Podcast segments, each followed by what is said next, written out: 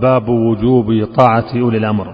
ثم الأئمة في المعروف طاعتهم مفروضة وفي بالعهد الذي عقدوا ولا يجوز خروج بالسلاح عليهم ما أقاموا على السمحاء واقتصدوا.